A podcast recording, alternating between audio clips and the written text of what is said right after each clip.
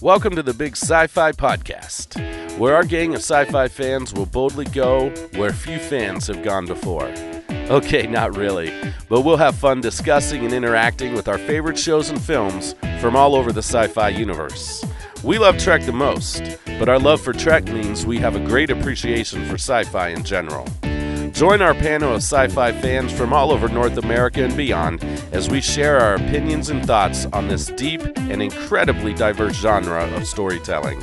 Our mission here at the Big Sci Fi Podcast is to entertain and have fun, so you'll hear all types of views in a light and fun atmosphere. If you love sci fi, this is the perfect space station for you to dock at. We invite you to come aboard and stay a while. You've got friends right here on the Big Sci Fi Podcast.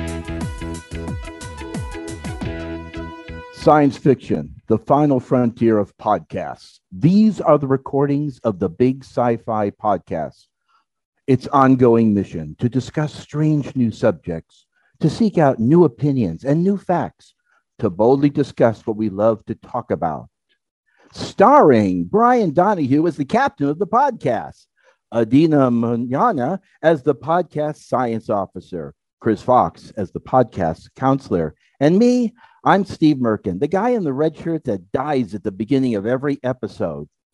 And tonight's guest star is Tommy Kraft, writer, director, cinematographer, music composer, effects creator, prop master, costumer, and maybe the guy who made sandwiches for the crew and actors for his movie, Star Trek Horizon. Welcome, Tommy. Hey, thanks. Thanks for having me. Uh, can't say I can take credit for sandwiches though. I did order a lot of pizza. Okay. Great. the guy that brought the pizza. Yeah. you didn't do it all then. Okay. but now I did order the pizza. Oh, he made okay. sure they were fed. That that's that's the important stuff. Yeah. yeah. Oh yeah, for sure, definitely. So, um, well, Tommy is the very first guest of our podcast. And to start off, Tommy, um, tell the listeners about your history, what brought you to create Horizon. Well, uh, I bill myself as a storyteller more than anything else. Uh, I've always loved making movies, writing music. Uh, I've always loved movies and music in general. Uh, and I've always been a huge Star Trek fan. And so Horizon was my first feature that I made, my first feature film. Um, and the long and the short of it is uh, that around 2012, when I started the project, uh, I was super depressed and Enterprise was the show that helped get me through that. Uh, it was one of those things that helped take my mind off it. And when the show was over, I had seen it before being a Trekkie, but you know, rewatching it as you know a little bit older, more mature eyes, I really appreciated it. And the fact that it didn't have that season five that I really wanted, that I thought was really cool, kind of Mhm. inspired me. And I thought maybe I could tell my own story that would, you know, tell some of the stories they were trying to tell in season five. And it kind of went from there. Well, that's true, and that's that's kind of the thought that process that many people had was that um, season five, season six, and season seven would cover the arc of the Romulan War, which Yeah. was covered in the subsequent books that followed um, in the years that followed. Uh, the Good That Men Do, uh, Kobayashi Maru, and the two uh, Romulan war books that were written about which follow the story very, very well. And um, again, you bring up certain things in your film that were actually going to be in the were in those stories. Um, so it's almost that you tried to create uh, your own um, enterprise type story, and that's what made it so unique and special. Uh, yeah, I mean, I didn't read the books. Uh, I'm a I'm a reader uh, out of necessity, um, and I'm sure the books are great. I've always heard good things about them, but I also feel like some of the directions that I went, you know, are kind of uh, no brainers in some ways in terms of where the story could go. Uh, not to uh, disparage, uh, you know, anything I wrote or that's in the books, but that's why I wouldn't be surprised if there was, you know, some crossover there. Well, the, the battle that you talk about at the end of the movie is actually in the um, Star Trek the first 150 years, and also in uh, the second book of the Romulan Wars. So, to me, that seems like you you had some knowledge going in uh, when you were writing the script. Oh, for sure. I mean, I I, I did my research. Uh, you know, a lot of time on Memory Alpha, plus just being a huge Mm. Star Trek fan. Uh, you know, and I went back and rewatched a lot of episodes from TNG and the original series and DS9 and Voyager and all that for inspiration and research. And you know, there's little tidbits that are pulled from all of those. And I think that battle you're referencing is the Battle of Cheron. That's correct. Um, And uh, yeah, That's never a typical battle in the war. That actually it is. Yeah, that ends that ends the war. So yes, yeah. So the sorry, the, the battle that was that they were leading up to at the very end, with like you got to go back out. We have the fleet assembling. Mhm. Is Mhm. that okay? Yeah. Yeah. Uh, there was a brief moment where there was maybe going to be a sequel, uh, Mhm. and that was going to be, you know, all about that. Uh, alas, it was not meant to be. I- I'd like to hear about more about that. That sounds like an interesting story. the sequel? well, no, you- the well, yeah. kibosh. But before you get into that, let me go back to a real because I think that is interesting. I am Uh-huh. fascinated by fan productions and all the politics and everything the studios have going on um, with you guys too that are trailblazers. Um, but you said something about Enterprise kind of really helping you through a season of depression and. Um, I just I, I think that is a cool story that many Trek fans have it, and I think I'm sure it's with uh, any number of shows too outside of science fiction too, but with Star Trek in particular, it seems like there's just a lot of stories I've heard. I don't know a lot of people that said, "Hey, this season or this this series really helped me just keep going. It helped me have hope. You know, it kept me interested. It kept me entertained." Um, and then you took it a step further, Tommy, and actually created something too um, out of your love of Enterprise and what it did for you. So I think that's a special. That's a really cool special story, man. Well, thanks. I appreciate that. You know, I think it's that's the cool thing about art, and that's one of the things I love about art is that art inspires art, inspires art. Um, and I've had people tell me that you know my movie was helpful to them, and it really Oh, you know, fantastic! and that's kind of a nice little full circle moment for me Mhm. um and it's especially you know we live in a time where we have access to so much great entertainment uh and whether it's video games movies tv shows i just that's one of the reasons that i create is because i love the idea that something i make can be helpful to someone else the way it was helpful to me Cool. Now, now back to Adeena. Sorry, I so rudely it- interrupted. it's okay, you. but and I don't know. Maybe my my question or this question or topic is for a little later. But so you made a movie, and so I hadn't heard about the movie until you know Steve had told us about this. So I'm I'm fairly new. I, I watched it. I enjoyed it, and so of course I didn't know much behind the you know movie until I read the article that Steve wrote about it too recently. Which at the end it had this little mention about how there was going to be a sequel until the studio put a kibosh. And to me, that was very. I mean, a lot of things are interesting. I really want to hear a lot about just how uh, the movie was made because I'm very interested knowing you know being outside of this industry um, i am just fascinated by how movies are put together and all that goes into it uh, but i'm also very interested in that because it, it just it is sounds a little gossipy like a little fun gossipy thing um yeah. Well, everybody loves some tea. Um, and so the tea around uh, the sequel, I mean, that was what 2016, 2017 now. So it's kind of a little fuzzy for me. But I was, I'd written the first movie on my own and I cast Ryan Weber as the chief engineer, Francis Brooks in the movie. And it turned out that he lived uh, I mean, obviously in Michigan because that's where I lived. Uh, he lived on the other side of the state, but he had made four Star Trek fan films himself back in the early 2000s, which I didn't know Wow. uh, when when he first auditioned. Uh, for anybody who remembers, they were the Encarta series. They're oh, not. Yes. I Yeah. have heard of. I have seen those. They're sadly not on the YouTubes anymore. Um, I think there's a trailer or two up there, but uh, Ryan and I got on swimmingly because we're both huge Trekkies. Obviously, we're both filmmakers. He's an actor too. And so when we were talking about the sequel, once I when I finished the first movie, I was also in another uh, different mental health spiral with obsessive compulsive disorder, which is a whole thing uh, that I'm happy to talk Mhm. about. But um, so when I finished the movie, I was like, I don't want to do any of this anymore. Uh, I don't want any more Star Trek fan films. I probably still want to make movies, but who knows? But then I got to talking to Ryan about ideas for a sequel, and we came up with a lot of really cool ideas. And we just started writing, and we're like, well, I guess we'll just give it a shot. Uh, so the idea was called Federation Rising, and it would have been the end of the Romulan War.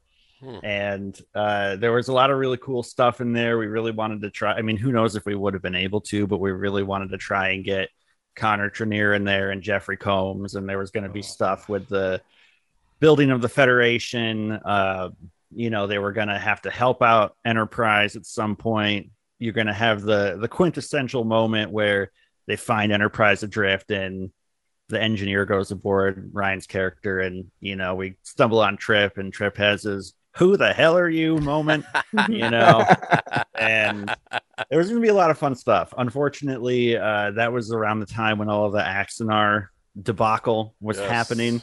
Yes. Um, oh, Axanar. Right. Oh, Axanar, yeah.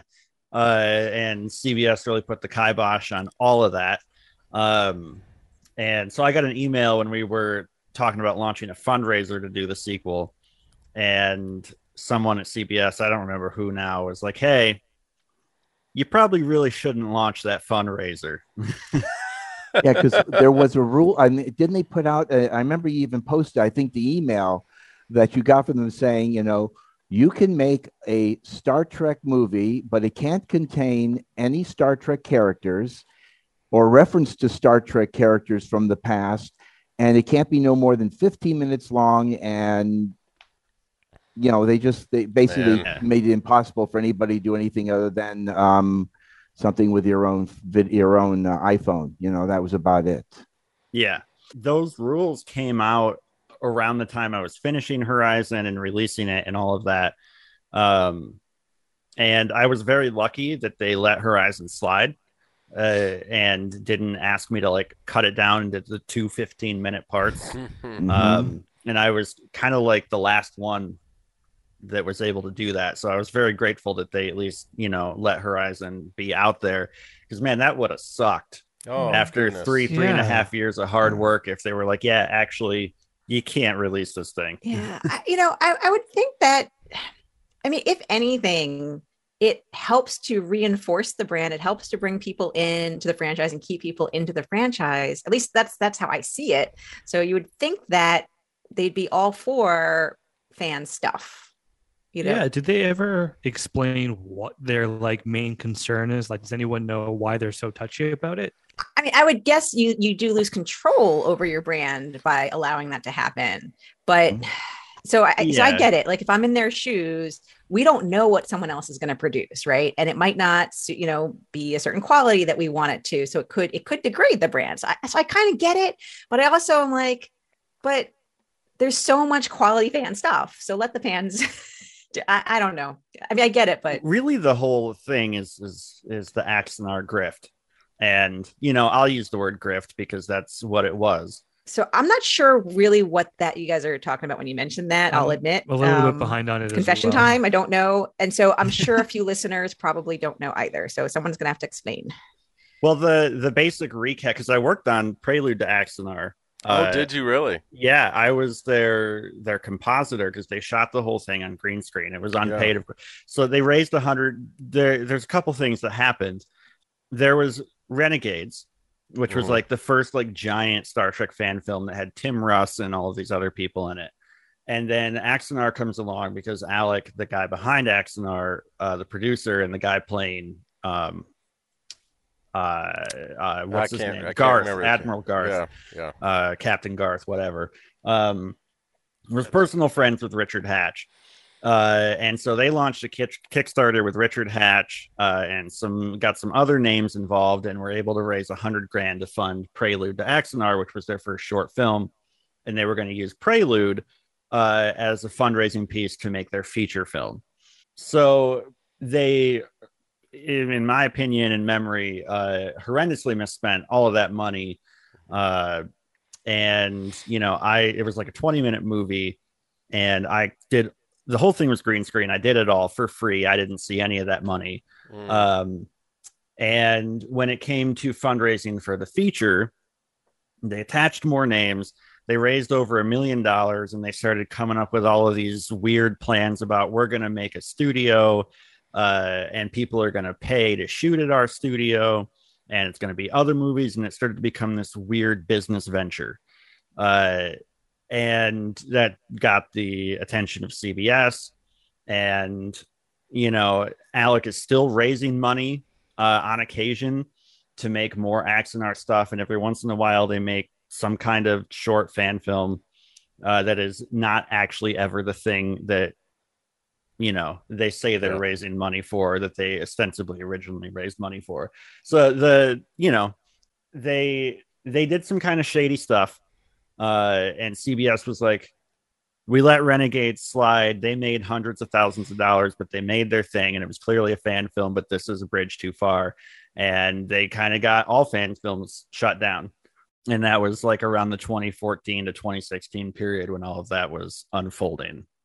It's uh, if anyone saw the uh, documentary on the Fyre Festival and how that was Oh, put right, on yeah. about Yeah, how yeah. they they just sold a bill of goods and collected a buttload of money yep and wasted it all and had nothing to show for it and you know so that and there was criminal charges brought up on that so Oh, not wow. that that happened with Axanar, but you can just see that uh, when you're used when when you collected the money, Tommy, it was for the actual production of the film. You didn't do it to to you know to get rich or quick or anything like that. Everything went into, as you explained, about having to buy all the the hard drives that you had to have to store the mm-hmm. film in, all the effort to have the cover production costs and things like that. So it was all done for total legitimate reasons. And I'm going to throw one more compliment at you, Tommy. I think the reason why they let your movie go through because it wasn't bad, it was good. Yeah. and it Yeah. felt It- like a Trek episode, like movie, and it was just it felt like watching Enterprise. Like, okay, let's bring in a new crew, and it was wild, even to hear, right, even down to the sound effects. It was like this is perfect. You nailed everything about it. Thank you. So it's like it's it's so frustrating when someone comes along and you know they ruin it for everybody else because yeah i like as i was like wait is there a sequel coming out so i'm like i'm getting the sequel vibes i'm all in Mhm. and i didn't and then to hear okay there's no right Well, there was there was other- the- Yeah, sorry, Cris. There's there was other great stuff. I mean, Star Trek Continues was going. I think they were Oh, affected yeah, by Continues that to do- Axanar thing. Yeah, continues was another one that had to shut down uh, because of all of that Axanar stuff. I remember having a conversation with Vic at the time, and Vic was very displeased. Oh, I can imagine. was it's like yeah both of both continues and and horizon just felt like yeah they're continuations of their respective series which Yeah. I, I don't think you can undervalue that One of the things too that I I would like to compliment you on, Tommy, is the space battle scenes. Like uh, there, the, what it made me feel uh, when I was watching it for the first time. I've seen it several times actually. Um, is because it's that good. It's that fun to Thank you. watch. Um, and uh, is it made me feel how I felt kind of in that first contact opening scene, where for the first time in Next Gen, we really see kind of a really, really truly action packed scene with different ships, and the music was so heroic when you see Enterprise E for the first time come in and swoop over top of the Defiant. You know, um, I, I got that same feeling um, first time I saw the Discovery come through, and you know there was all this action going on. So you really captured, I think, a, a great spirit um, in this film uh, for not just for Enterprise, because that's such a unique part of the Star Trek franchise, um, but for Trek as a whole, it, it, the film really's got it's got all the feels, man. Well, thank you. I it's you know funny you mentioned that scene, uh, and I'm I'm glad that you uh, uh, got those feels from it because you know you you grow as an artist, and I, I'm I'm still very proud of everything I did in Horizon, but one of the things I would do a little differently is I would maybe less uh obviously ape some Star Trek things. Uh because there you know there's a fine line between uh homage and and member berries. Mm. Um and Mhm. uh s- that particular scene there's uh you know they get a transmission and and uh you know there's another ship coming in it's the enterprise which is Right, like direct literally directly from uh first contact um but I don't It- know. I just I understand where you're coming from, but like I was so in any time I just will never get tired of there's another starship coming in. It's the Enterprise or whatever it is. And I'm like, you invoke the proper feelings. I don't think it's like ripping off. It's just like, hey, this is a hype moment and we should Yeah. embrace it. So- Maybe Well, I that's mean- the definition. Oh, sorry, I was gonna say maybe that's the definition of a tr- Trekkie. If you never get tired of "Here comes the Enterprise," you Yeah. are Or- a real Trekkie. or Or or, another. any- Go ahead, Cris. Oh, just gonna say, just in general, like obviously, when it's the Enterprise, it's like even better. But just generally Oh, in yeah. Trek, whenever someone says there's another starship coming in, I'm like, oh yeah, yeah it's about to get real. And then, but I was not expecting Enterprise. I'm like, there's no way they're going Yeah, to that was mention neat. Enterprise. Yeah. That was this. neat. I was a little surprised And at then to have too. it show up, I was like, okay, yeah. I, I like amazing. in the uh, audio commentary, Tommy, where you said you would have just loved to have gotten Spot, Scott Bakula to Mm. do a, sp- a spoken part from Are the you Enterprise. kidding me that would have been awesome Did you try? uh i did actually i reached out uh to his agents Mhm. uh but got you know pretty quickly shut down uh, Well, because Did you get a who am I? response or just crickets? Uh, I got his agent's assistant. Uh, I, ju- I just oh boy. Assistant called- to the regional manager. right, yes, exactly. Exactly. I uh, I cold called uh, the agent, Scott Bakula's agent. And I got the assistant, and I was like, I'm trying to get him for this fan film, especially because that was the time when all of the you know Star Mhm. Trek actors were doing fan films, and the assistant was just like, Yeah, Right. he's not doing fan films. And I'm like, Cool. would I wonder, like, would they have gotten in trouble for, like, could he had? Uh, I mean, probably not. It's unclear. Uh, I mean, Scott Bakula certainly, I still to this day, with regards to a lot of the older Star Trek actors, is one of the more high profile ones. I feel like. True, true. Um, yeah. But you know, those Axanar for crying out loud had Tony Todd, and it had uh, uh, what's her face from Galactica that played, and it had Colonel Tigh too, and and Kate uh, that played his wife. Um, you know, so they had celebrity names Mhm. attached to these things. Mhm. Uh, but then, especially because Axanar went the way it did, I like people really started to distance from those kind of projects. So you ended up having to do your own scratchy voice in the background at the end sequence when it's the Enterprise responding to uh, to Captain Hawk's call out. Uh, they, yeah, did I? Yes, that's so there was someone I wasn't sure if it was meant to be Archer, but there was someone that responded like when they checked, Oh, hey, yeah. what's, are you guys okay? We'll send over a team, and they're like, oh, great, thank you. Or Yeah, it's just supposed to be some kind of com officer, you right, know. right, Okay. right. If yeah. I if I could have gotten Scott Bakula, or really honestly any of the enter, I mean, right. give me Travis. I don't care. Just somebody Yeah. like, uh, that's there. But uh, you know, I especially because I did the movie mostly in order in terms of like the visual Mm. effects and everything. I was really getting to the end of my emotional rope, and you know, I was like, I don't want to bother trying to find an actor for this one line. I'm just going to record it myself. yeah, yeah, and that worked out well. It worked out well because Yeah. since the Enterprise was under attack and you know their comms would have been kind of scrambled a little bit, so if it wasn't a perfectly sounding voice, it was good enough. You gave it credibility. That's what you wanted to do there. so yeah. Can I ask a very random, very specific question? Is there is is was Captain Hawk is he related at all to uh Mr. Hawk from Enterprise or not Enterprise First contact. First Contact? contact. Uh, I'm like, oh yeah, it's just like Mr. Hawk. You know, that's a fun headcanon uh, that I always kind of wondered about myself. Uh, but, you know, it's uh, not really. Um, Okay. Because, especially with fan films, a lot of times they tend to run into, and not just fan films, but like, I feel like this, uh, don't get me wrong, I'm not bashing New Trek I enjoy a lot of it, but also a lot of times they do have this Right. problem of like, you know, I am so and so's great grandfather's uncle's nephew tie in Yeah. and so Mhm. uh, I think realistically, what just happened is I thought the name sounded cool. Oh, it's such a cool name. Like Captain Hawk. Come on. yeah.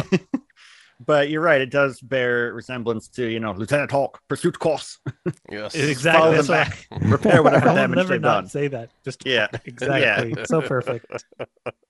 One of the things, one of the things I'm curious about, if you don't mind, Steve. Um, no, no, please. is, we, I want uh, everybody to ask their questions. How how how did you assemble the cast? Like, were they were they all Star Trek fans in their own? Did they just need? Were they looking for work? Um, was this a labor? We know it's a labor of love from you. Was that true for the actors? Uh, Ryan, who played the engineer uh, that I was writing the sequel with, is the only one in the cast who was an actual like Star Trek fan. Gotcha. Uh, whenever he was on set, and by on set I mean my parents' basement. Um, Fantastic. uh, yeah, It uh, wasn't when- the garage; it was the makes basement. makes was me the love this yeah. film even more. Hearing that, it just makes me love it even more. It's so mind-boggling that it's even possible. If it was the basement, he would have had to drown out the sound of the washing machine running in the background. You know. uh, not the washing machine, but oftentimes the dog walking around upstairs or the parents walking around upstairs. Um, but you know, whenever Ryan was on set, we had a blast because we were both big Trekkies. He had made the fan films before. Um, the rest were people that I kind of found through the internet or had worked with before. Callie, who played Lieutenant Tamar, is my best friend, uh, and she's a, an actress. Um, you might see her all over the place now doing litter robot commercials, um, national commercials, which is cool. Uh, and Paul, who played Captain Hawk, I had worked with on another project that I was the director of photography. And I think that was like 2010, 2011, uh, maybe it's even 2012, who knows. But uh, it was actually a project that was written and directed by Mark, who played uh, um, Jackson, the, the first officer. Uh, and so when Yeah, I he saw looked really familiar to me. I've seen him in other stuff. Oh, he, he, I, that wouldn't surprise me. Um, and you know, when I saw Paul on that project, for some reason, I just had this thought: this guy would make a good captain of a starship. And I Mhm. kept it in the back of my head, and then I came up with Horizon, and I, I emailed him and or Facebooked him or something, and was like, "Hey, do you want to do this?" Did, Uh, did any of them turn into Star Trek fans after? I I don't think so too much, uh, sadly. um, but you know that's okay. I thought they all did a good job. Um, yeah. You know, especially because everybody on that movie was working for free, um, and you know driving in their own time, uh, their own gas, and you know nobody lived close. It was always like an hour to two hours away Hmm. uh, that were they were coming to shoot this thing, and uh, you know it was just kind of this collection of people, and and the cast changed a little bit a couple times when people became unavailable. Um, so you know it was a combination of searching the internet, which is how I found Ryan. I made a casting call, um, and people that I knew. How long? What was the calendar time? Like, how long did this whole project take? I I started around 2012 and I finished uh, early 2016. So it was not like super. This was not what you're doing all day, every day for those four years. You were Uh, Doing- no, and but it was uh, a lot of what I was doing. okay. Um, you know, I was finishing college. I graduated college in 2013. Um, Oh wow. Okay. Yeah. So there was some time in college where, uh, you know, I was obviously in between taking notes on my laptop.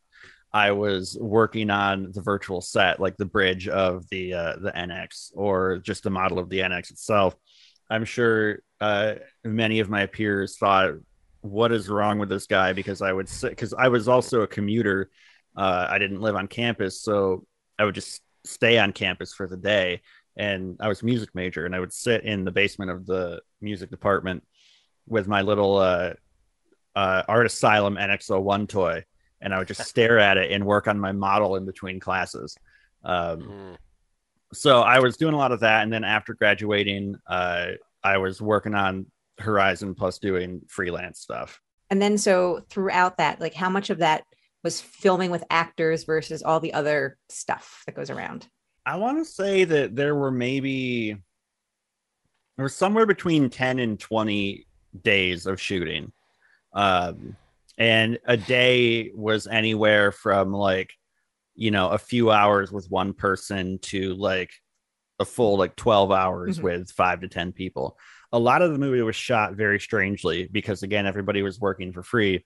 It was very difficult to get everyone together at the same time. So, and since it was all on green screen, except for a couple of scenes, a lot of scenes were shot one person at a time, which was very hard for the actors. And I thought they did a great Mm. job. Mhm. Uh, Good. pretty much all of the bridge scenes um, and a lot of the conversation scenes were shot with me just reading the other person's lines and like Paul or somebody doing their acting. And then like two months later, I'd get the other actor finally available and they could record the other half of the, Oh, wow. you know, the scene. I- I'm fascinated by how that all put, you know, gets put together, and then it just really seems like a continuous thing. It's, it's Yeah. that, that is all fascinating to me. Oh, it's really fascinating. And one one of the things I noticed watching it again today was the camera work. Like you you didn't really have too many static shots, especially special effects shots. You really did a great job of making it seem like you were holding the camera yourself. Um, it- you know, especially like like even when the towers were going up, you know, that camera looked like a camera operator going up. You know what I mean? Like the camera work on this. shot was um, that what you're talking about the scene in the woods, right? Yes, The- yeah. yeah. Mhm. Um, that's one of the two scenes that we shot on location, and it was Gotcha. some wooded park out in Detroit. Um, and I had some cheap, you know, 100 200 dollar camera crane, which is basically just a big piece of metal with some weights on the end. um, and for that particular shot, I used the crane. Uh, but for most of the movie, a lot of the camera movement was done in post, which is a, a Mm, whole okay. process that is um, useful in a lot of situations because there's basically two ways you can approach camera movement when you're doing green screen or any type of visual effects. And one of them is to uh, 3D track and recreate your camera movement in post. And 3D tracking is basically where you use geometry uh, to you track a whole bunch of individual 2D points on a screen. I don't know if this will make any sense. Um, this is way over my head. It sounds amazing. the the uh the the short version is there's this thing called parallax and everybody knows parallax you've seen it in your Mhm. daily life it's when something that's close to you appears to move faster than something that's far away Gotcha. and so when you're doing 3D tracking, you the computer can extrapolate when you track things that are close versus far away uh, Okay. to recreate a camera movement. That is a very complex and involved process uh, that takes a lot of time, and it can take easily one day for one shot or more. Wow. Um, so the way I opted to go for most of the shots in the movie was to shoot a lot of the scenes with the camera tilted on its side vertically, so I could capture as much of the actor as possible. Uh, because you know cameras shoot in widescreen, so to say. Uh, the sensors are longer than they are tall. Um, so you turn the camera on its side, you can fill the frame with the actor, and then if I needed to do like a push in, a dolly in on, on an actor for some sort of emotional moment, I could place that footage of the actor in 3D space on my computer, you know, like where the captain's chair is, for example. And then I could push my 3D camera in in post with uh, that footage just kind of sitting there and it all Wow. kind of comes together. There's limitations to that. I don't know if any of that makes any sense. It's a very difficult thing to describe without a visual aid. Um, No, I think But- you did a great. That was that was awesome. Where I did definitely- you learn? I'm sorry, Adeena. Oh, I was going to just say I, I got a good visual of what you were talking about from that description. That was awesome. oh, good. Thanks. Maybe I should be a teacher. but if you went to college to get a, ma- a music degree, it seems like you got a degree in computer graphics, filmmaking, a number of things that you didn't go to co- college for. That happens. It's allowed. We're allowed Yeah, to learn more yeah. than just the one thing we're studying. Yeah. right 100% uh you know i've always want i think probably the thing that I'm best at is teaching myself things. Uh, and so I went to college for guitar and voice, and the I remember one of the clear memories I have is that my guitar teacher, by the time I got to college, didn't, and I don't say this to brag, but he, what he had to teach me was not how to play the instrument, but how to practice better, because I had already spent so many hours in my room just you know working on the instrument. Um, and you know what he was teaching me with practicing was just paying attention better to what I was doing. And I love music, I love movies, and I've always wanted to make movies, and, and I have made movies, and I love visual effects and science fiction. And so to me, especially because I wanted to do the Star Trek movie and other things like it, uh, I wasn't going to be able to pay for or hire um, a visual effects company you know, as a college student, as a young person. Mm-hmm. And I also enjoyed it. So it's like, I guess I'll just learn how to do it. Uh, so that was where all of my time went. And, you know, you, you gotta, resource management happens. And so I didn't really get into socialization as much and making friends until after college uh, because I was always working on my thing. I was like, why do I need to go to this party? why do I need to go hang out with these people? I got my movie to work on. Um, so that kind of happened a little bit after I finished Horizon, and I was realized I needed to have some human experiences too. Um, so you know, it was just a lot of time really just spent working on stuff that I thought was really interesting. Well, you even mentioned uh, in the commentary on the film that, or in your vid- video blogs also about how even a few minutes of footage was hours of time you spent on the computer assembling things, even to the point where you mentioned in the uh, commentary where the pips on the uniform were not the correct shape. So you digitally removed them and then dropped in optically the correct yeah. size because you were that detail orientated into making everything as accurate as possible. So, I mean, to do things like that, that's a lot of work it, on something as small as that. And then trying to sequence an entire battle between the Romulans and the, the NX class ships. It, it, it to me, it's, it's mind boggling. Well, thanks. Uh, I agree. I, I, mean, thank you. Uh, the, the pips were pretty crazy. Um, you know, I had somebody that I knew from college, a friend who was like, I can make those. And so he made them and they just weren't right. Uh, they were they it wasn't even that they weren't right and this is with no offense to my friend it's just they they didn't look how i wanted them to look uh you know and after that i'd gotten into 3d printing which was a whole other ball of wax that was really fun to get into and because i love learning things i deep dive deep deep dove on mm-hmm. that um and so i 3d printed all of my pips after that uh, and for the rest of the movie, that's you know I had those, and that's what we used. But then there was that one scene where it went from the proper tiny 3D printed pips to these pips, these gigantic uh, things that didn't look as good, and it would have been a huge continuity error. So I had to digitally remove them, which was you know again back to the whole uh, tracking thing. There was a lot of tracking, recreating character movement, camera movement, placing things in virtual space, and it was it was it was a whole thing. That's awesome that you could do those details because and especially because you are a Trekkie too. It's one of those things I feel like I wouldn't necessarily if I'm looking at uh, you know a, a, Star Trek um, Starfleet officer in uniform. I might not know what's wrong, but I'm going to be looking at them like, you know, something's off. You know, if it's if it's off, it's one of those things I might not know. I might not be able to put my finger on it, but I would be staring at that, knowing it's off. But when it's all right, you don't, you know, you don't notice. Yeah. Um, so that's that's really cool that attention to detail because yeah, if it's off, everyone watching who's a Star Trek fan would know. Yeah, we're a bunch of nitpickers, us Star Trek Yes. That's fans. how I feel when I see uh, like fans dress up. I always try to remember. Like, I have to do this whole thing where I'm like, right, they're just fans. They're dressing up. They're having fun, but I'm like, they're not wearing the correct the the insignia is not right is not the right era with their uniform. And I remember ranting to my grandma about it. So, but it, time- it it should make you it- appreciate the ones Yeah. that can really get it right, like how Exactly, good that fact- and because how and difficult you know that that's going to be. That's funny you say that because we went to a convention, my daughter Jenny and I, and she had gotten, she ordered a Star Trek uh, dress from the original series.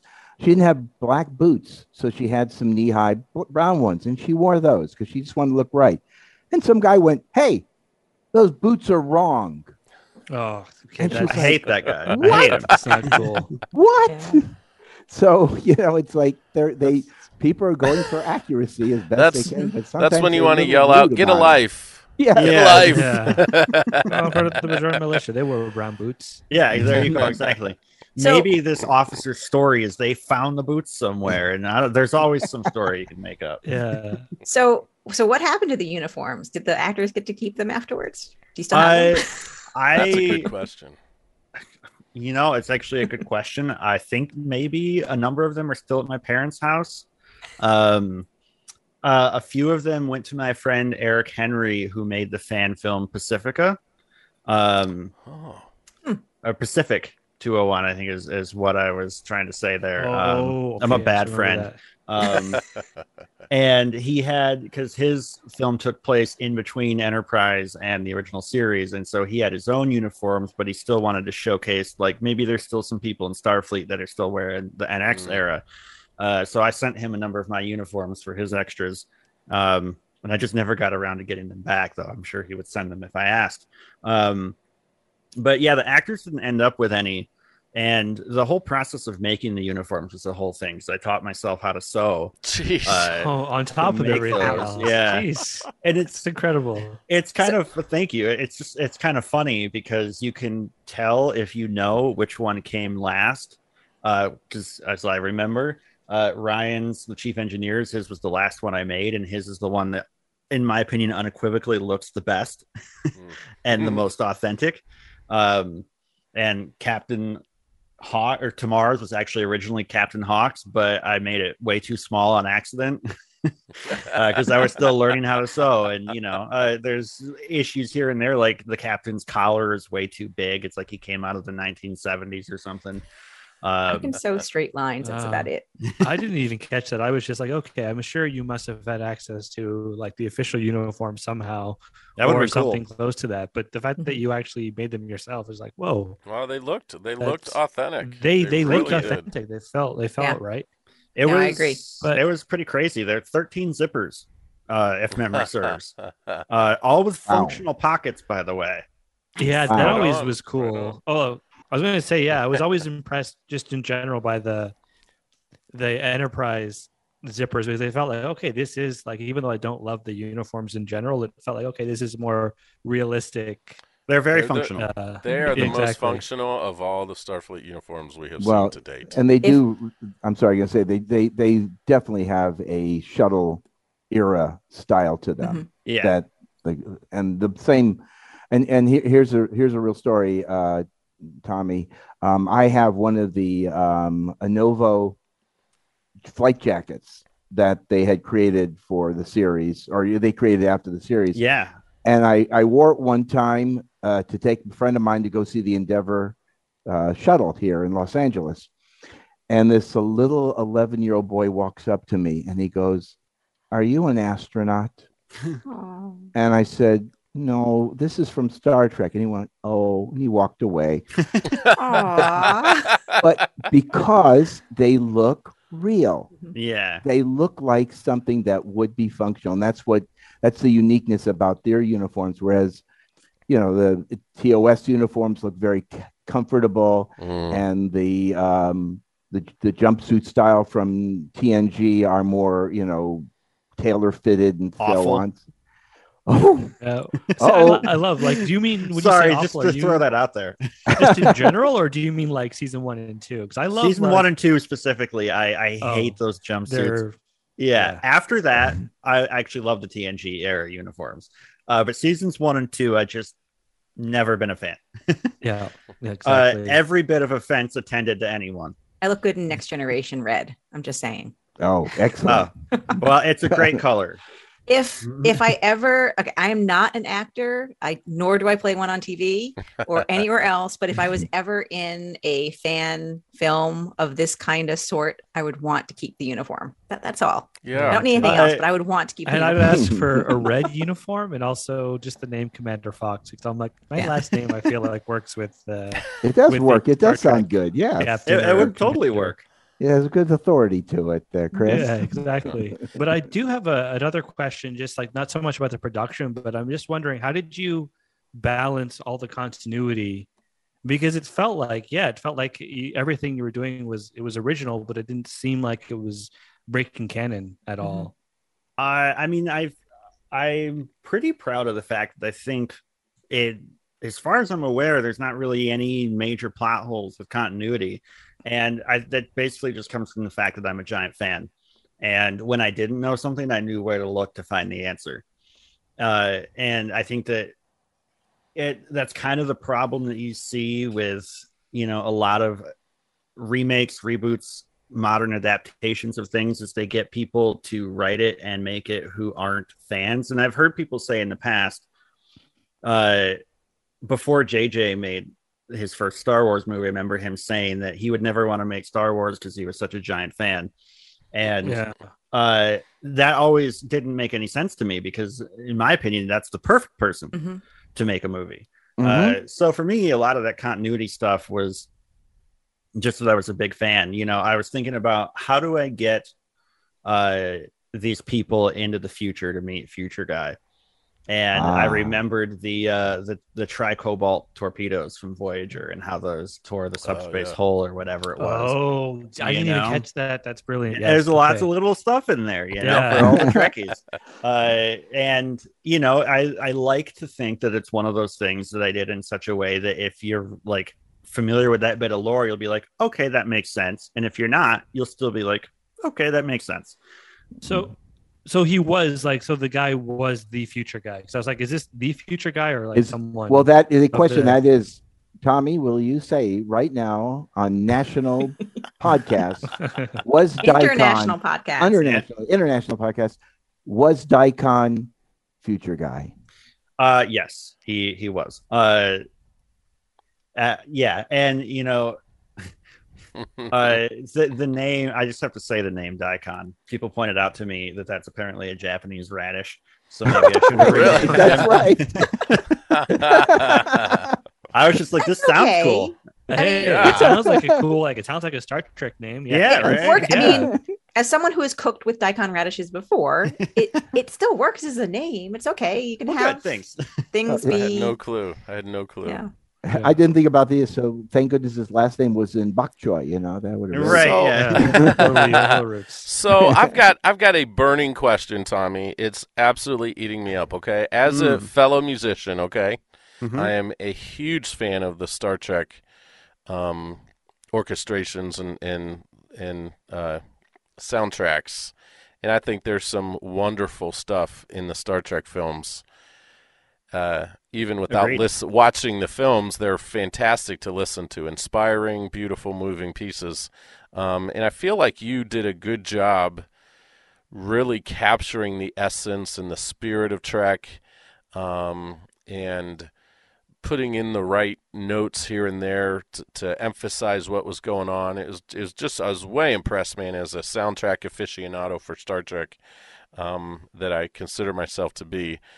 Can you talk a little bit about that process um, in the orchestration of the score for the film and how that came about and, and how, how that went for you? Yeah. Um I also am a huge soundtrack aficionado uh in general. It's kind of a problem whenever there's uh hangouts with my friends and people start playing music and everybody's singing along uh because uh, I don't know a lot of popular music because a lot of the things I listen to are the latest and greatest soundtracks that really Mhm. get my attention. uh, that said, if John Mayer ever comes on, I know every John Mayer song because I'm a guitar player and he is a Yeah. world class guitar player. Right. Um, but uh, I remember sitting in a practice room uh, in college in the music department trying to come up with the theme for Horizon. And I came up, I was just, you know, tinkering around on the piano. And I eventually came up with a theme and I was trying to come up with something inspired by First Contact. Um, And so I came up with that theme. And then on the computer, I worked with it, orchestrated it, uh, tried different versions of it. And uh, I feel like a lot of my big inspirations are Star Trek, obviously, but uh, Bear McCreary, Battlestar Galactica, that kind of Oh, stuff. okay. I enjoy a lot of Brian Tyler's scores. There's some of him in there. Um, Mm.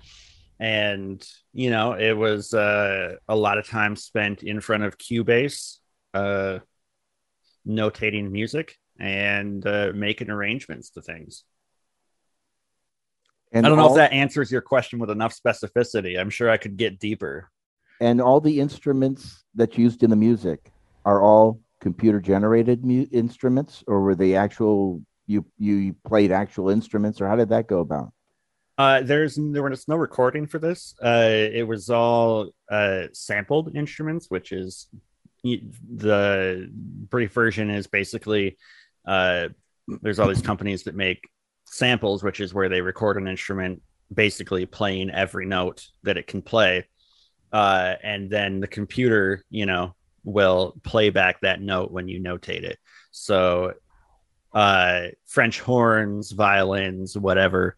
Uh, if I had a French horn part, I would notate it on the computer uh, in Cubase and it would then play that note for the specified length of time eighth note 16th note triplet whatever um, from the various sample libraries that i have. And that's how a lot of composers do this day. And then you know big movies or a lot of tv shows will still just go with the sampled libraries uh, but movies uh, bigger projects will then take uh, their sampled version uh, and then record a live version of it. But that's you know obviously a whole other uh, ball game. That's a lot more expensive. You got to pay for instruments recording time. I time. was gonna say who Yeah. who brings in real people anymore?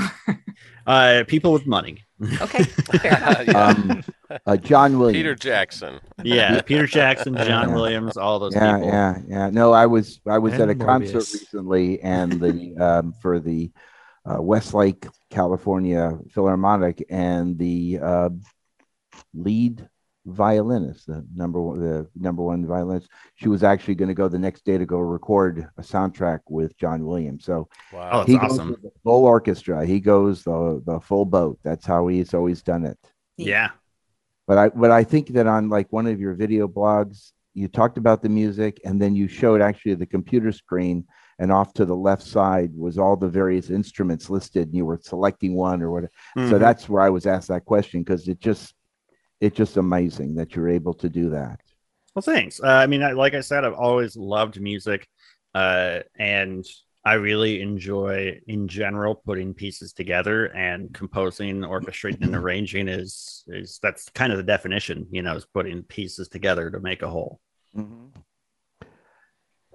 Yeah, then- I'm, it's I'm just just one of blown away by the multi-talentedness. Um, of the Yeah, whole thing. I- yeah, It's Thanks. everything you're saying just sounds like I know it exists because we can see it and it's all Mhm. real. But the fact that like I, I just can't even imagine how you're able to like come up with a a theme and then figure out how to make it work and play. It's just all that stuff just seems like I, I have no concept for that. So that's just incredible. You did that and then you did everything else Mhm. and graduated from college. Just like so, so you made that's, doesn't Oh, seem it is amazing. Oh, it's it's Thanks. it's amazing. What this is this is an amazing thing that you have put together, Tommy. Um, especially hearing the backstory and where you were in life, what you were doing, um, and you still graduated. I mean, that's amazing. um, to to I mean, you're obviously a hard worker and dedicated to art in your craft, and um, that's so cool to hear and see. What what you know you put all this time into this film and there's pressure because you're getting emails from CBS Viacom saying eh what you doing you know um and uh what what you finally get the thing done and you release it. What was that like and how how you know how I mean there's millions and millions of people that have seen this film. How how how did that work? Like how quickly what was the initial response to this and was it a payoff for you uh, you know mentally and emotionally and physically all that stuff you know was were you satisfied by the result Uh, man, it's it, that. So, mental health has, has been a thing that I've struggled with my whole life. What I know now uh, is that I've had obsessive compulsive disorder since literally as young as I can remember. Um, and you know that depression episode that Enterprise helped with, I you know, in hindsight, depression and, and OCD are things that go hand in hand with me. And in hindsight, it was really an OCD episode, and depression Mhm. came in a lot of ways because I was i see obsessing so much. Um, and so when you're learning about all of these things, uh, and then you wind up having a good period, and you're not super educated on how OCD and things like this work, you kind of just roll with it. So I found something with Enterprise in that project that made me feel better for a while. Mhm. Uh, and in 2016, when I released the film, I had what was probably the worst uh, mental breakdown of my life. Uh, and it was when OCD got uh, really bad. There's turns out there's like a, a whole like range of things with OCD that people don't know about. A lot of people think that it's like I just like things to be really clean, and that's uh, not at all what it is. OCD is an addiction to certainty. uh, In short, um, Right. and so in 2012, I had uh, I did have contamination OCD, which is fear of getting sick. But when I was younger and I was a kid, I was raised in a very religious family and had uh, religious scrupulosity OCD, which is fear of going to hell, fear of disappointing God, um, Wow. etc. And you know, just years of like panic attacks and not being able to sleep. Um, and so 2016 happened, and this thing uh, called Harm OCD presented itself because by this point I had left the faith and I had very much, you know, not worried at all about going to hell, Mhm. and I'd done better with contamination. And what you learn is that uh, you need to work on your addiction to certainty and not the specific OCD theme. Mm. Uh, so harm OCD is basically characterized by just nonstop intrusive thoughts of hurting yourself or other people Hmm. and wondering, am I a bad person? Am I going to do this? yeah Um, so uh, it, it's it's a really fascinating topic, and and I enjoy talking about it in depth because I think a lot of people need to know about it. yeah Um, because finding other people who have this was such a, a relief for me. Um, but you know, harm OCD happened uh, around the end of Horizon 2016, and I started going on medication, going to therapy, um, which is where I started to learn about a lot of this stuff. But the release of Horizon is not a thing that I was able to enjoy at all. Um, uh, Callie, the who plays Tamar, um, sent me a picture from the premiere recently because it was, uh, it was actually uh, almost to the day. It was like last February uh, when the premiere happened in 2016. Mhm. Um, and I looked at the picture of me with the other people, and all I could think of from that premiere was just how out of my mind with anxiety and panic I was. Mm. wow Um, and so it was it was not a, a great time. Um, I remember going on a local news broadcast, uh, WILX Channel 10. Uh, you know, local director makes a Star Trek fan film, and uh, all I just while trying to talk to this guy on TV, all I could see was like intrusive, violent thoughts, which was very distressing. Um, especially because I consider myself to be a pacifist, so it's a very Mm. bizarre thing to have that Yeah. experience. Um, and so you know that whole time of releasing Horizon, uh, and the time after was a time of me like really starting to understand this stuff. And uh it's it's just it was not the uh the victory lap that i had hoped for. And it's an example of how mental health can sometimes take things from you.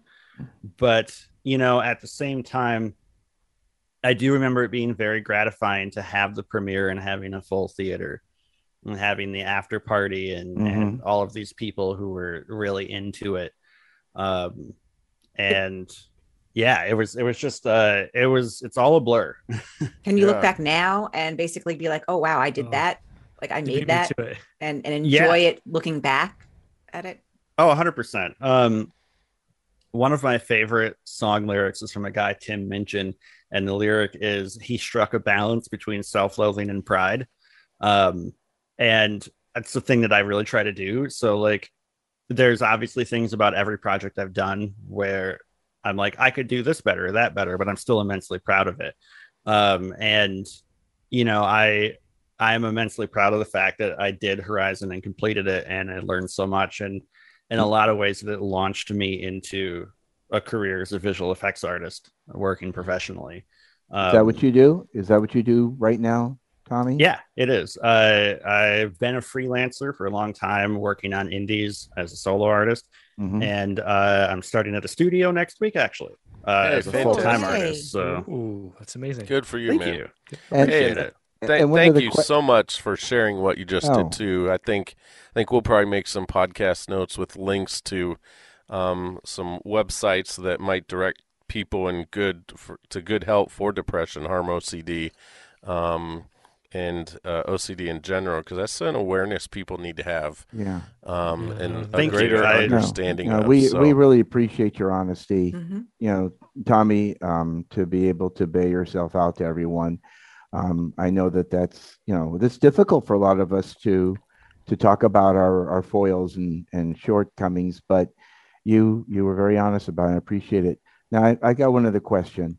Yeah. Why hasn't somebody at CBS, Viacom, Paramount Plus, blah blah blah, called up this young man and said, "Tommy, would you come to work for us because you know how to make a Star Trek movie, you know how to make a Star Trek episode. Why aren't you working for us, please? Because it just seems like, and someone like Doug Drexler, who designed the NX01." Sees what you did because he computer he he created that all on a computer Mhm. look at your work and saying this kid really knows his beans we should hire him tomorrow if not yesterday I mean, if I had if I had the answer to that question, Ryan and I would be at CBS right now making a Captain Trip Tucker show. Mhm. I just don't think we Oh, haven't talked about it a lot. would, I would support that because aren't there rumors about uh, Scott Bakula coming back? I'm like, don't. So are they going to do more Enterprise era? And so don't they need people that know the Enterprise era? Trip Trip was my favorite, hands down my Yeah. favorite character on Trip Enterprise. great. I I love Trip. I think he was fantastic. and i got to say this if anyone they wanted to do a young trip episode or story about him they get the kid who plays the older brother on young sheldon because he looks exactly like Oh, Thomas I could from see there. that. Ah. Yeah. and he's That's got that southern yes. voice. I mean, I watch him. I watch the show. I'm going, man, he could step in and play Trip at 12 at at, at, at going into Starfleet. You know, I mean, things it, Trekkies think about when they're watching other shows. Yeah. Mhm. I mean, that's what I mean. I've always felt like Sheldon did such a good data. It's like, oh, it'd be so great if not that there would ever be a crossover, but it's just like Yeah. the same kind of thing. that that would be really cool. Um, the idea that that we we've I mean it's not a thing that we've seriously worked on, but we've bandied about the idea that Mhm. you know and it would it would pick up with an equal amount of time and since the show ended and Trip's not actually dead. Uh, Oh, you know, goodness. we would probably honestly just pretend that episode didn't happen.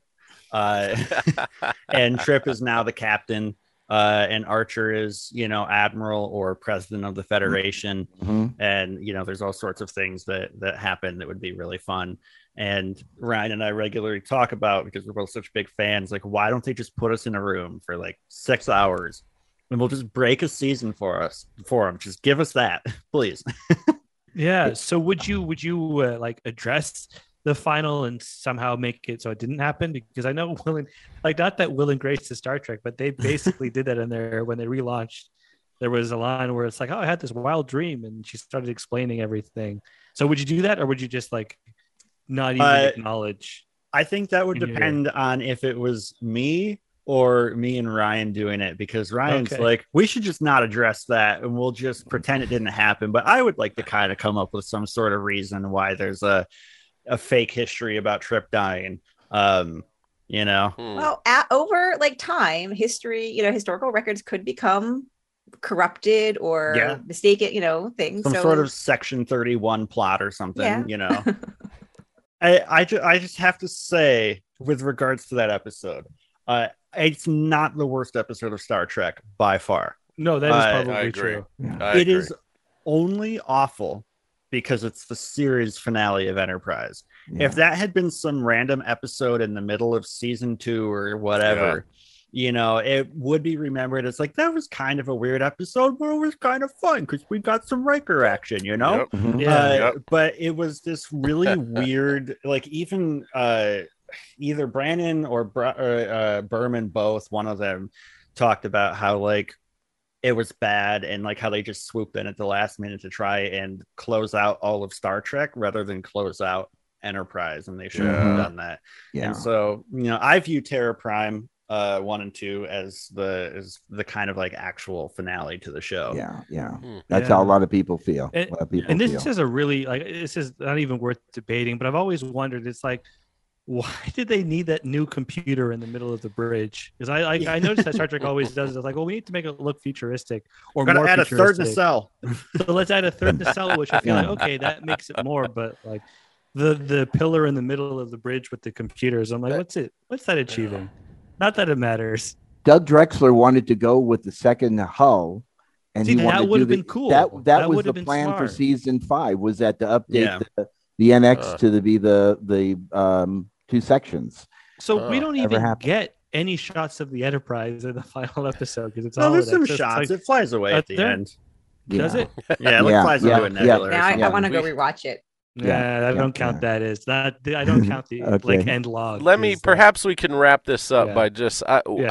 I I want to give course. I want to give a, but I want to. I just want to say to Tommy, like this movie, Star Trek Horizon, which you can find on YouTube, by the way, for those of you listening, we'll have the link to the film in our podcast notes. You should definitely check that out.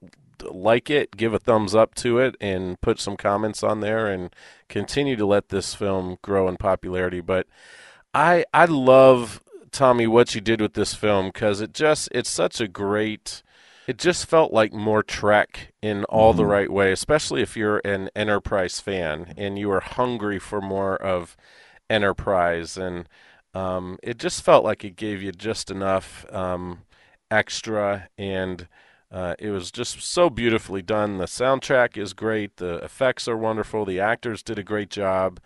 Um, the story is very interesting, um, especially talking about the Iconians. Um, that was very interesting to me. Um, and I, I just want to say well done all the way around. And thank you for working through um, all the things personally you did too, my friend, um, to make this beautiful film for us Trekkies who can't get enough um, of it. Um, and I'm, I'm sure it has inspired many people. Um, so thank you for that. Appreciate it. And I'd Thank like you. to s- I'd like to say, Tommy, Yeah. that that as of this afternoon, fourteen million nine hundred sixty-eight thousand and thirty-five people Oh, have man. looked at your movie. If you only got fifty cents ahead, I think you'd even happy with twenty-five cents ahead. And seventy-four thousand likes, by the way, and no dislikes. Well, I mean, you can't you can't see uh, dislikes anymore, so there's they still Oh, exist. okay. Uh, Oh. YouTube, Ryan, disregard. Yeah, but that said, uh, I haven't still, checked it in a while. Uh, but it was the ratio was very favorable. Uh, there were the ratio of likes to dislikes was very favorable. I, you know, I'm I'm not petty enough to keep up on it now, uh, six years later or however long it is. But uh, I, I do recall people enjoying it for whatever that's worth. Yeah, well, they, Yes, they have to because if Yeah, you've gotten no, 14 million definitely. views, that's pretty good. And just to Um, echo Brian's. Oh, sorry. Go ahead. But no, no, you go ahead, Cris. Oh, I was please. going to say, uh, just to echo Brian's thought, even the fact that you picked Enterprise is that era is incredible because I'm like, I think now we're finally getting to a time where people have nostalgia for it. But even six years ago, I don't think it was really getting the love that it deserves. So it was just Mhm. really nice to see new Enterprise content. hmm Thanks. I mean, I, I feel the same way. I, I've, you know, obviously the show is not perfect. Nothing is. Uh, but I really love that show, and I feel like it is very underappreciated and did a Yeah. lot of really cool stuff. And so, you know, hopefully my movie uh, helps people appreciate the show more. I hope so too. I know that that's that show rekindled my love of Star Trek, and Same. just because of the nature of it. Yeah, Adeena, anything you want to offer to go out with? A, a little bit because so Tommy's our first guest that we've ever had on the podcast. Mhm. Hopefully, he will not be our last. But I Mhm. kind of want to start a guest tradition by asking two kind of random, sort of un science fiction, un Star Trek related questions. This sounds. You guys fun. ready? Yeah. Okay. Hit In a me. genuine voice. First question What fictional character would you like to meet in real life? Mm. Oh man, that's tough. Uh, now I gotta. Oh. he wasn't prepared for this. Does it Sorry, have no, to be- that, does it that, have to that's be the idea. outside is of Star not Trek? prepared. That's the question. can't, it can't be Well- Trip Tucker. out i'm gonna i want to i've been i've been sitting here for the last 10 minutes thinking should i allow it to be a star trek character character or not or should i say either or should i say give us one of each I, i've been debating Hmm. so given this Uh-huh. is the first time we've thrown this question at a guest just what what pops in your head we'll, we'll go with it Uh boy. Um the, see I, I get really bad choice paralysis now i'm like i gotta pick the right one Oh Uh, no! uh you know it it's on topic um I don't know if I'm ready to commit to this 100%. All If you have to have do- me back, I will. But I, that, that that's fine because I frequently answer questions like "What is your favorite?" Blah blah blah. I frequently answer well, like as in this moment, this is my favorite, but I reserve the right to change my answer at the future time. So you can Yes. change your Yeah. answer at a future time, and that is okay. and it's okay to say Porthos. All right, it's completely okay to say that. uh, you know, I think it's the easy, simple uh, answer. But the thing that one of the things that I loved so much about Enterprise was Captain Archer, and in a lot of ways, his uh, the way that character was written, his ethics uh, inspired me. Uh, I, I remember one episode where he says something about testing a torpedo, and he's like, "Is this moon really barren? We don't want to destroy something that could turn into a, a life form in billions of years or whatever." Mm. And I really appreciated that uh, sense of looking out for life and others. So Mhm. I, I feel like I might go with Captain Archer. It might seem like the easy Okay. answer, Ah, but that, choice. It's That's a good okay. answer. That is okay. Just don't make him mad. I feel like That's- I feel like Yeah. I feel like yelling out, "Good answer! Good answer! Good answer!" Thank there you. you go. Like I'll we're on take a it. start. Like we're on a Okay, Adeena, and your other question question? number two, Yeah, a little easier. It is a yes and no or no question. Do you like olives? No.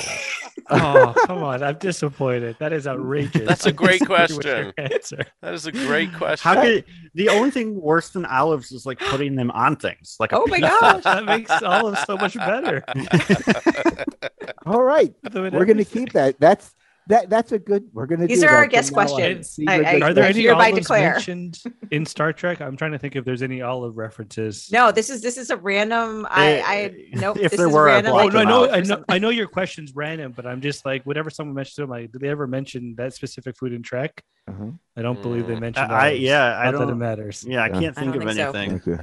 There's a lot of food stuff in Trek, but not. I mentioned Yeah. pretzels. Hey Yeah. Steve, I, I Yes. feel like you you um, invited Tommy onto our the Big Sci-Fi podcast. We're so appreciative to you, my friend. Is there Mhm. anything you'd like to say to Tommy or to our listeners specifically? Yeah, I would like to say that I was one of those people that on Facebook saw your posting of the trailer for the movie. And as soon as I saw that trailer and I saw that you could make a contribution in PayPal, I went ahead and did it without question. And then when I saw the finished product, I was so proud. I mean, I was I, I was seventy dollars, very small amount of money, but I I'm trying to in a maybe way of saying thank you for having made something that is just so impressive, and that's why I wrote that article for uh, War Track Warp Factor Trek because you did what a lot of us dream of doing. You were the boy who made his dream come true, and for anything. It doesn't matter. It doesn't have to be a movie. It could have been the you know Tucker making his car or uh, Rutan making his his plane that flew around the world nonstop without having to refuel.